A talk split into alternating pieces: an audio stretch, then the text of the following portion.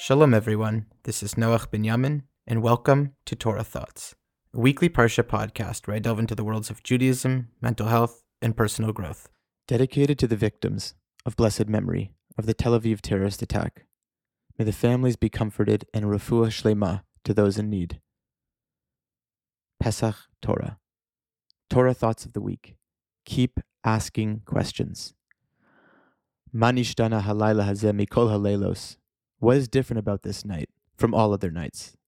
This is probably the most well known line in the Haggadah, one that imprints itself in the souls and spirits of all of us from youth. Among many things, a mitzvah of Pesach is Magid, to tell the story of the exodus from Egypt to our children, V'higadeta levincha, and to ourselves. On Seder night, we tell the story, but in the regular flow of daily Jewish life, there are many moments that we are commanded to remind ourselves of leaving Egypt, Leman tiskor es yom tzesecha me'eretz mitzrayim kol yemei chayecha. This is a constant mitzvah. We say it in the Shema twice daily by saying, Ani Hashem Elokeichem, asher etzesi eschem me'eretz mitzrayim lios lechem leluhim. I am Hashem your God, who took you out of Egypt, to be a God to you. And we do it before Kiddush on Shabbat, based on the Aseret Adibros, the Ten Commandments, where we are told that we must keep Shabbat. V'zacharta ki eved hayisa be'eretz mitzrayim. And remember you were a slave in Egypt. As Ray Foreman points out, the first person to ever utter the word Shabbat was Paro, when Paro famously said to Moshe and Aaron's request for the Jews to worship God, osam misiv losam? You think I will give them rest from their labor? And that this chag is not just about remembering, but about magid. It is a mitzvah to tell the story over, especially to the next generation.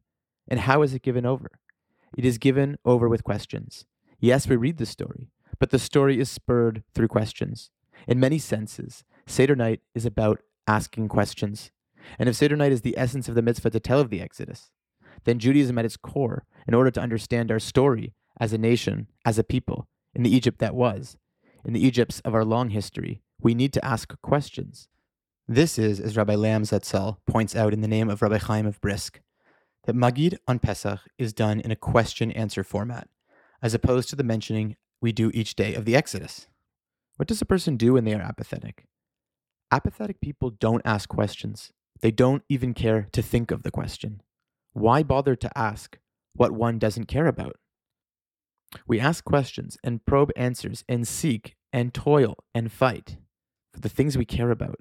We ask questions because of our desire to know, to reconcile, to understand, to grow. Rabbi Lamm Rabbi Lamm, in his sermons on questions, discussed research in his day. He said, quote, While it is true that computers are far more while it is true that computers are far more efficient than the human brain, providing answers more accurately and quickly. Nevertheless, only a human being knows how to ask the right questions. It is the asking rather than the answering that constitutes the human creative act. So, with love and revealed goodness, may Hashem bless us to care deeply and ask questions about our Torah, our story, our history, our spirituality and religion. This Seder night, read carefully, closely, conscientiously, especially during Magid, our story of getting to freedom, with themes playing out from Genesis and through the slavery in Egypt and beyond. And don't just ask questions of the Haggadah, ask your own. Follow the script and write your own lines.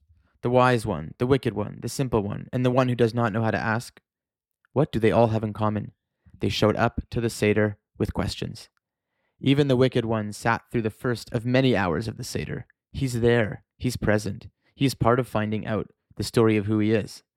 There is no age limit to this.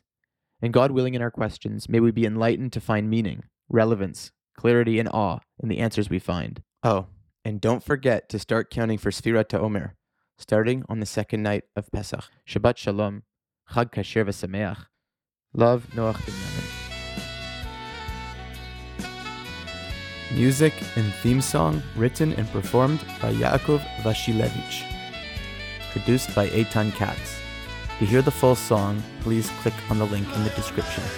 And to support Torah Thoughts, please consider donating to the tip jar on a monthly or one-time basis, however small. And of course, the link is also in the description. Please give us a five-star review wherever you get your podcast.